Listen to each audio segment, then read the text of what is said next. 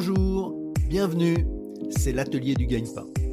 Je suis Bertrand Jonquois, cofondateur du gagne-pain, et avec ce nouveau rendez-vous, l'atelier du gagne-pain, nous allons prendre le temps de rencontrer régulièrement des professionnels du recrutement. Avec eux, nous découvrirons un autre regard sur les métiers du digital. Dans ces ateliers, nous vous proposerons les conseils de ces professionnels pour faire les bons choix dans votre projet et vous aider à trouver le gagne-pain qui vous convient. Bonjour et bienvenue, c'est l'atelier du gagne-pain. L'atelier du gagne-pain, c'est l'occasion d'interroger des professionnels pour vous aider à trouver un job dans le digital. Pour ce nouvel atelier, nous avons le plaisir d'accueillir euh, Milo Rignel. Bonjour Milo. Bonjour Bertrand. Merci beaucoup Milo d'avoir accepté notre invitation. Milo est expert pour les projets nouvelles technologies et intelligence artificielle à l'Institut Montaigne. Il a notamment publié une note d'action sur euh, mobiliser et former les talents du numérique et une autre sur l'intelligence artificielle. Bref, il est très bien placé pour répondre à nos questions. Mais avant ça, est-ce que tu souhaiterais ajouter quelque chose pour te présenter à ceux qui nous écoutent? Première, déjà pour dire que je suis très content d'être là. Donc euh, deux sujets qui m'intéressent depuis assez longtemps sont justement l'éducation et l'intelligence artificielle et le numérique plus généralement. D'accord. Euh, pendant mes études, j'ai monté une entreprise euh, en EdTech qui s'appelait Teach. j'ai ensuite développé des, des, formations autour de l'IA, donc très heureux d'en discuter aujourd'hui. D'accord. Donc l'idée, c'est d'accompagner ceux qui nous écoutent pour leur proposer des conseils, pour les aider à trouver un job ou pour construire leur, euh, carrière dans le digital. Si tu en es d'accord, j'aimerais t'interroger sur euh, évidemment ces deux sujets, le digital et l'intelligence artificielle, sous un angle euh, comment accompagner ceux qui cherchent un boulot aujourd'hui, ceux qui cherchent un stage, ceux qui cherchent une alternance. Et on pourrait organiser notre entretien autour de cinq questions. Un, bah, c'est quoi l'Institut Montaigne quand même? C'est là que tu travailles, c'est là que tu publies. Quels sont tes rôles et missions au sein de cet institut euh, Comment mobiliser les talents du numérique euh, L'impact de l'intelligence artificielle, là aussi, pour ceux qui nous écoutent. Et puis, quels sont tes conseils et tes retours d'expérience Voilà, grosso modo, les, cinq questions sur lesquelles on va essayer de s'arrêter quelques minutes avec toi. Pour débuter, ben, c'est quoi l'Institut Montaigne? L'Institut Montaigne, c'est ce qu'on appelle un think tank. Donc, très concrètement, c'est une association dont la mission est de réfléchir et de produire euh, des rapports sur des sujets de politique publique, euh, des sujets d'éducation, de, santé, de tech, ceux dont, je m'occupe moi, euh, et donc de, recommander des actions au gouvernement, aux décideurs publics, sur comment améliorer ces différents champs de, politique publique. D'accord. Et ces différents champs s'intègrent aussi dans l'Union européenne, puisque parmi les recommandations, il y a aussi l'intégration de ce qui se passe à l'Europe, notamment sur le numérique, il se passe beaucoup de choses. Exactement. Donc nous, on a un think tank français, mais avec un prisme fort européen c'est toujours dur de parler de la France sans parler d'Europe, donc on parle évidemment d'Europe. Ok, c'est très clair. Quel est ton, ton, rôle et tes missions euh, à l'Institut Montaigne?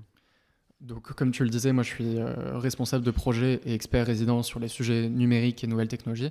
Concrètement, ce que ça veut dire, c'est que c'est moi qui m'occupe de, de, piloter et de coordonner nos travaux sur des sujets de politique publique numérique. Donc très concrètement, c'est par exemple euh, la stratégie du gouvernement sur les questions d'intelligence artificielle. Euh, aujourd'hui, on va parler par exemple de comment est-ce que le gouvernement euh, pourrait mettre en place des mesures pour former et, et attirer plus de talents du numérique. donc au quotidien, ça implique de discuter de ça avec les professionnels du secteur, comprendre leurs enjeux et leurs recommandations et agréger tout ça dans un rapport final qu'ensuite on transmet aux, décideurs politiques. Euh, on peut passer à notre troisième thème, qui est le thème un peu central du, sujet d'aujourd'hui, c'est euh, mobiliser et former les talents du numérique. Donc euh, c'est en grande partie pour ça qu'on se rencontre aujourd'hui, parce que tu as fait une note d'action, comme vous les appelez, c'est-à-dire avec plein de recommandations, plein de choses à faire, notamment pour expliquer comment on peut développer euh, le numérique en France. Et j'avoue que cette, cette note m'a attiré et j'ai trouvé beaucoup de choses intéressantes là-dedans. Est-ce que tu peux décrire un peu le travail que tu as fait là-dessus? Ouais, donc euh, déjà euh, préciser que ce, travail, c'est vraiment un travail de longue haleine. Donc c'est un, travail de réflexion, de production qui s'est déroulé sur environ 10 à 12 mois. et aussi dire que c'est pas un travail qui a été effectué seul. comme j'expliquais tout à l'heure, moi je, coordonne, je pilote, mais en fait la, vraie matière grise, la vraie intelligence, vient de ce qu'on appelle un groupe de travail. Et donc, on a travaillé très étroitement avec plusieurs personnes. On a travaillé avec euh, l'ancien DRH du grand groupe euh, Worldline, qui est un groupe de, paiement en ligne. On a travaillé avec la présidente d'IBM France. On a travaillé avec un directeur de, de, Ionis, qui est le groupe qui rassemble Epita et Epitech, que vous connaissez peut-être sur les formations en ligne. Donc on a, on a travaillé en fait très directement, très étroitement avec toutes ces personnes-là. Au fil de l'eau, au fil du travail. Et puis on a ensuite aussi allé solliciter l'avis, l'expertise de plein de professionnels, d'acteurs sur le terrain, aussi bien euh, côté euh, privé pour comprendre leurs enjeux que côté public pour comprendre les enjeux en matière de formation et autres. Dans ce que moi j'ai retenu, on en a un peu discuté avant de préparer cette interview, euh, il y a des, grandes données qui me semblent intéressantes et, et qui sont parfois pas bien précisées. C'est globalement, tu estimes que le marché, c'est aujourd'hui à peu près un million de personnes qui travaillent dans le numérique en France. Et parmi ces 1 million de postes, il y en a à peu près 10% qui ne sont pas pourvus. Ça, c'est un peu une donnée générale de base euh, pour, pour, bien comprendre le travail et le périmètre sur lequel tu as travaillé. Oui, exactement. Et, d'ailleurs, je pense qu'on a fait l'effort d'aller chercher des bouts de données à droite à gauche pour les consolider, euh, des rapports euh, précédemment faits par le gouvernement, des données qui étaient publiées sur certaines catégories de métiers par des fédérations professionnelles à droite à gauche. Euh, et donc on a rassemblé tout ça pour justement essayer de proposer ce, chiffrage euh, assez inédit. Ça me semble très intéressant ce chiffre, parce que c'est vrai qu'on a plein de petits bouts de chiffres et on n'a pas une vision globale. Donc un million d'emplois dans le numérique en France, sachant que ça recouvre globalement le périmètre de tous les métiers numériques, pas seulement une partie des métiers, mais ça recouvre grosso modo ce qu'on couvre nous aussi dans le, dans le podcast Le Gagne-Pain, c'est-à-dire à la fois des métiers de développement, des métiers de production, des métiers de euh, communication, de gestion de réseaux sociaux. C'est vraiment tous ces métiers qui représentent euh, l'environnement de, grosso modo un million de personnes. Quoi. Exactement. Et donc on, a essayé d'être le plus rigoureux possible dans notre méthodologie. Donc si vous voulez aller regarder euh, en fait ce que ça recouvre en termes de métiers, vous pouvez vous référer au, référentiel France Stratégie CEREC, qui est un peu la base qu'on a utilisée pour, pour agréger euh, toutes ces données et, faire ce travail. Ok Milo, je mettrai les liens dans les commentaires du podcast pour que chacun puisse aller voir à la fois l'étude que tu as produite, disponible en ligne, et puis euh, les, références que tu viens d'évoquer. Il y a une autre euh, donnée qui me semble intéressante que tu publies aussi dans cette étude, c'est la perspective à l'horizon 2030. Donc ça, qu'est-ce que ça veut dire en termes de potentiel de métier, de potentiel de job pour ceux qui nous écoutent?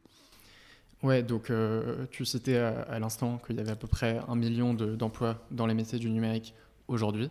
Euh, le chiffre qu'on projette à horizon 2030, c'est à peu près 1,6 million. Euh, donc c'est beaucoup plus d'emplois que ce qu'on a aujourd'hui. Et d'ailleurs, c'est tout l'enjeu et c'est la raison pour laquelle on a publié cette étude, c'est comment combler ce gap. Et, donc c'est à peu près 6% et demi de croissance en moyenne par an sur ces métiers-là. Et donc il faut comprendre que c'est vraiment beaucoup plus que ce qu'on observe ailleurs sur d'autres segments de métier, deux à trois fois plus euh, de, croissance, euh, ce qui voilà, mécaniquement euh, fait qu'on a ce gros chiffre qui arrive à la fin, 1,6 million en 2030. D'accord. Donc ça veut dire que, un, c'est un, secteur important avec les chiffres que tu publies, c'est en plus un secteur qui va se développer de façon massive avec un potentiel d'emploi pour ceux qui nous écoutent qui est très très important. Oui, tout à fait. Ok. Et évidemment, dans l'étude, on explique aussi comment il faut faire pour euh, combler ce gap parce que c'est aussi un secteur en tension. Euh, donc quand on dit en tension, ça veut dire que globalement, il y a plus d'offres, en tout cas, il y a plus de gens qui cherchent euh, des collaborateurs que de collaborateurs eux-mêmes. Donc ça, c'est aussi un, un élément important, ce secteur en tension. Oui, exactement. Et donc, on, le chiffre ça aussi, on chiffre la tension. Et on voit très bien que sur les métiers du numérique, il y a une tension globale qui est très importante, beaucoup plus que dans d'autres secteurs.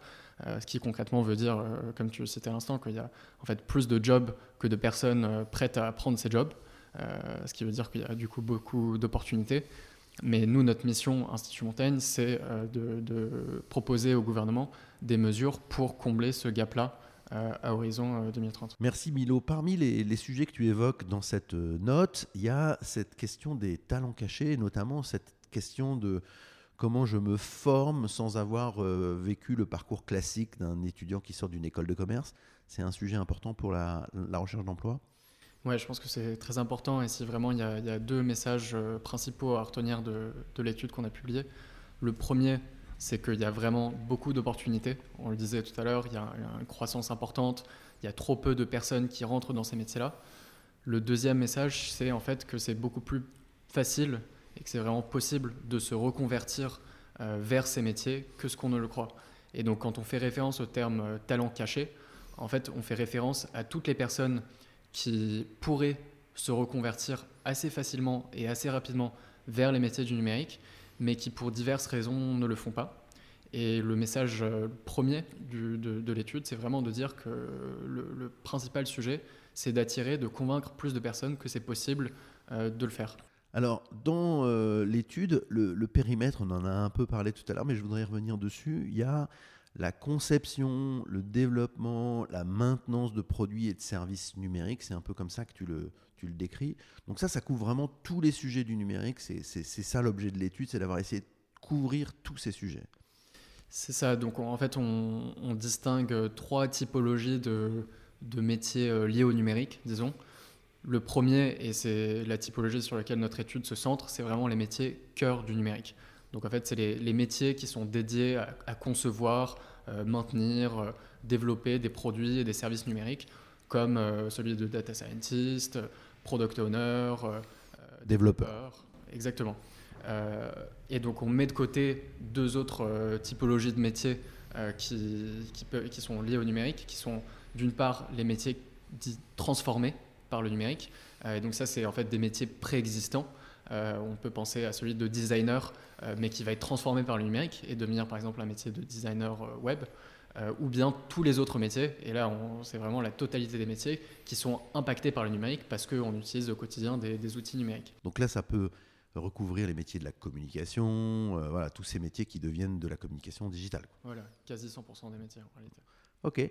Un autre sujet euh, que j'aimerais bien euh, aborder avec toi, c'est la question du type d'entreprise. Donc, dans ce que tu évoques, tu parles de tous les types d'entreprises, mais est-ce qu'on peut peut-être s'arrêter un peu là-dessus? PME, grands groupes, administration, start-up, voilà, on a quand même euh, parmi ceux qui nous écoutent souvent cette question-là où est-ce que je vais aller bosser? Est-ce que je vais rentrer dans une grande entreprise? Ou est-ce que je vais aller faire mon expérience dans une start-up?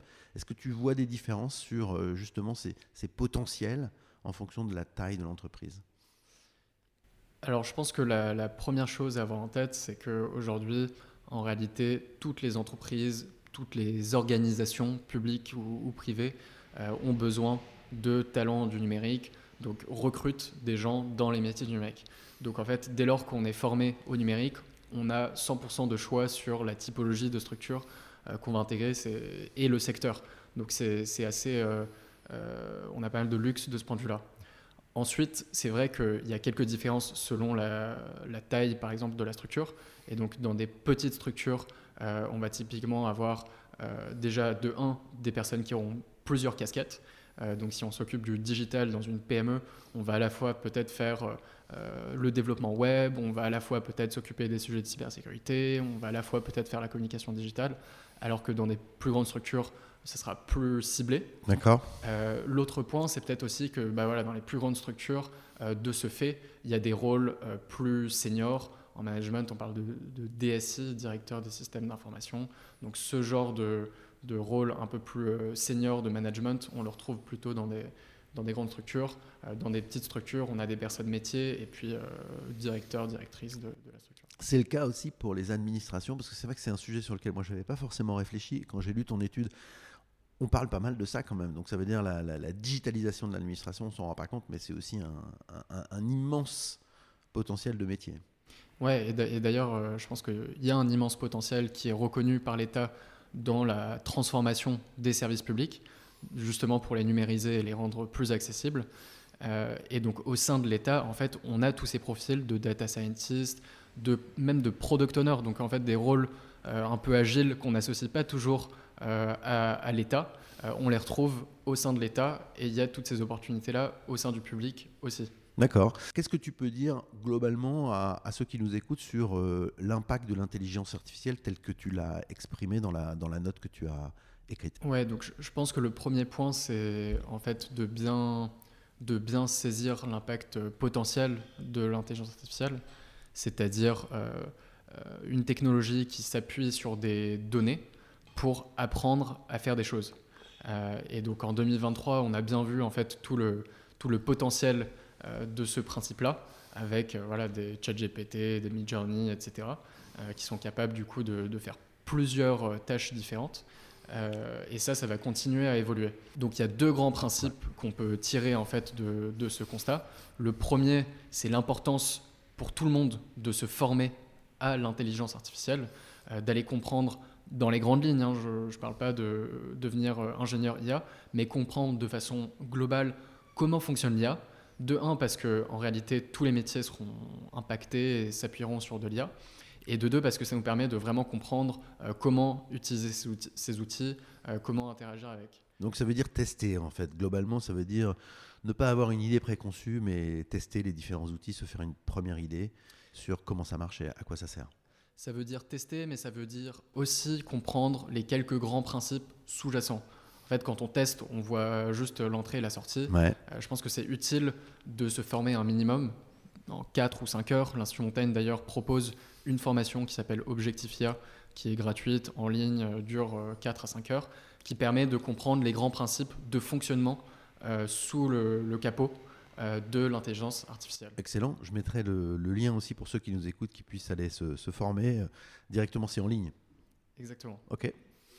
Et donc, se former, c'est un peu la, clé pour comprendre. Il suffit pas de se jeter dedans, il faut aussi se former et comprendre derrière ce qu'il y a sous le capot. Quoi. Exactement, et ça c'était vraiment le, premier point, et je pense que c'est important de, faire cet effort, d'aller comprendre ce qu'il y a sous le, capot, et ça ça concerne tout le monde. Le deuxième élément, euh, qui est très important je pense, c'est de comprendre que, l'IA sera un outil au service de plein de métiers différents, et donc de comprendre que euh, euh, des métiers qui vont croiser IA et X, c'est-à-dire la santé, l'écologie, euh, des compétences métiers de façon générale seront très plébiscitées. Et donc en fait, quand on a une euh, expertise dans un métier donné, dans un secteur donné, euh, ajouter une composante IA devient quelque chose de très puissant et c'est là où on aura vraiment de la valeur ajoutée. Ce que je comprends, c'est que c'est un peu comme rajouter quelque chose sur son CV, c'est-à-dire je suis à la fois, je sais pas, community manager ou data scientist ou développeur, mais en plus, je sais comment l'IA peut avoir un impact sur mon métier et je peux en jouer pour comprendre, pour faire encore mieux. Ouais, c'est exactement ça. C'est bien d'avoir en tête que l'IA est juste un outil et pas une finalité. Et donc que euh, dès lors en fait, qu'on a IA et quelque chose d'autre, on a là une vraie valeur ajoutée. D'accord.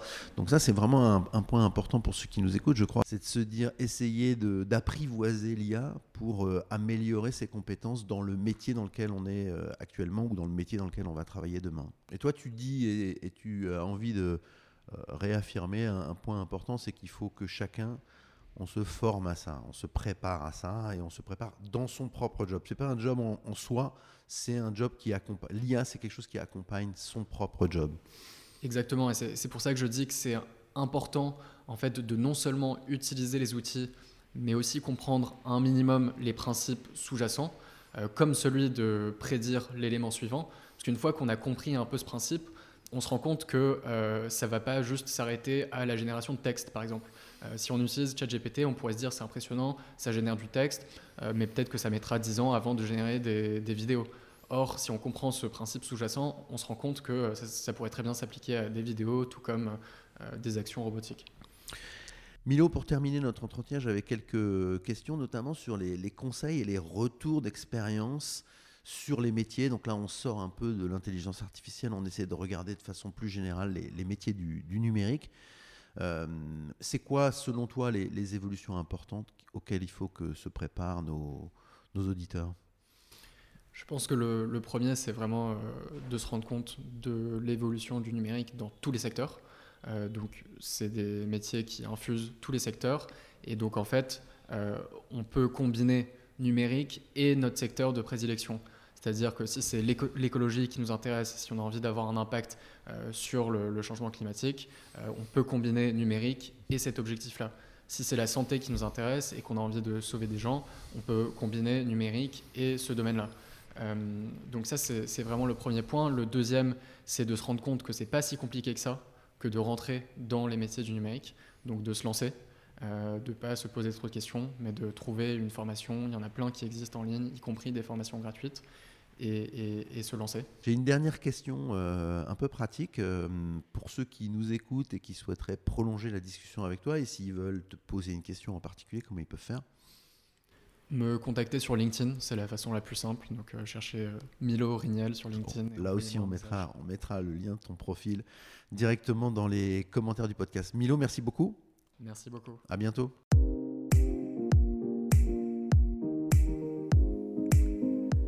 Merci beaucoup d'avoir écouté jusqu'au bout ce nouvel épisode du Gagne-Pain. Si vous avez aimé cet épisode, abonnez-vous pour ne rater aucune des prochaines interviews.